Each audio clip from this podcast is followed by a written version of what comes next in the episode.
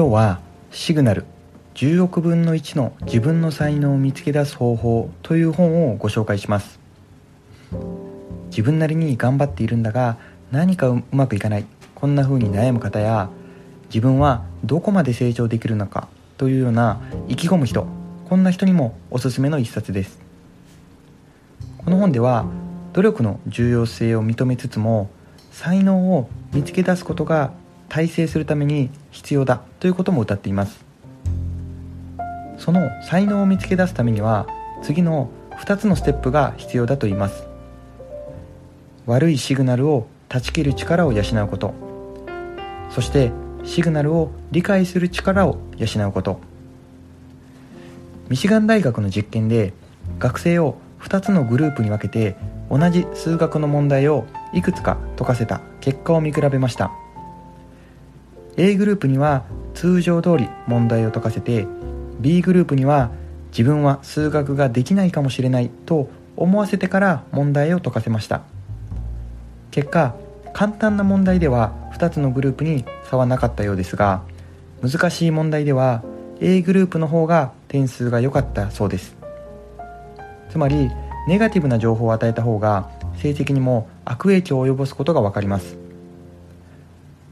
ではなぜ難しい問題に影響が出たのか。専門家は脳内のワーキングメモリーに関連していると言います。ネガティブな情報は脳内のワーキングメモリーを例外なく埋めてしまいます。簡単な問題は少ないワーキングメモリーで対応できますが難しい問題だとそれはできないようです。軍隊のような厳しい営業チームがいい業績を残すこともありますがそれは商品の複雑性が低い場合が多かったりします。ただしこれは耳にいいことだけを聞いておけばいいと言っているわけではありません。自分の可能性を信じた上でかけられた言葉であればきっといいシグナルです。働いているといろんなことが自分の耳に入ってきますがいいシグナルか悪いシグナルノイズなのかを見極めることが大事です。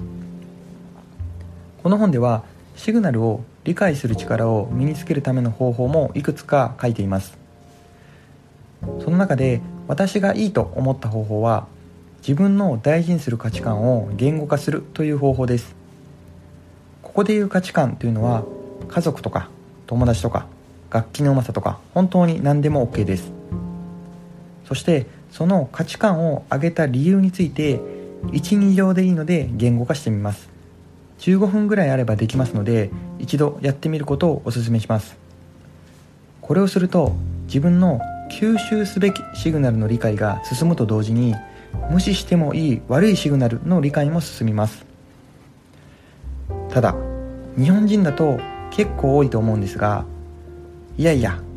自分は平凡で何にも才能がないしそんな可能性を信じるなんてことはできないよという考え方が邪魔をします。実は欲求5段階説で有名なマズローもこれを解明しています。人間は自分の弱みと同じくらい強みも恐れるそうです。これをヨナコンプレックスというそうです。でもよく考えたら自分の才能があったとしても何にも不都合はありません。グロービスを作った堀さんもよく大いなる勘違いをして前に進もうと言っていますが自分の可能性をもっと信じてあげてもいいのかもしれません。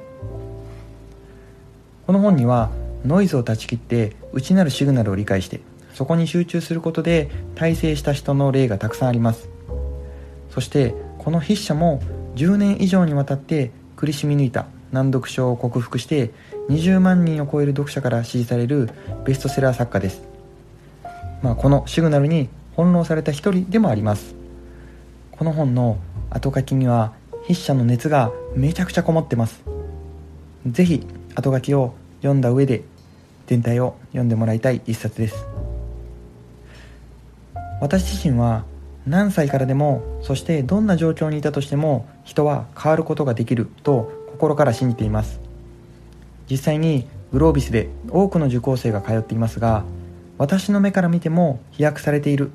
まあこう感じる人がたくさんいます。この本に照らし合わせるとネガティブなシグナルが一切ないことが起因しているんだと思います。私の大好きな講師の一人が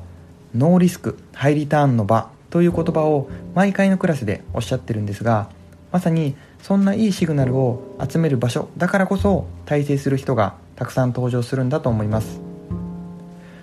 あなたの今の環境で悪いシグナルの発生源はないのかそしてあなたにとっていいシグナルは何なのか？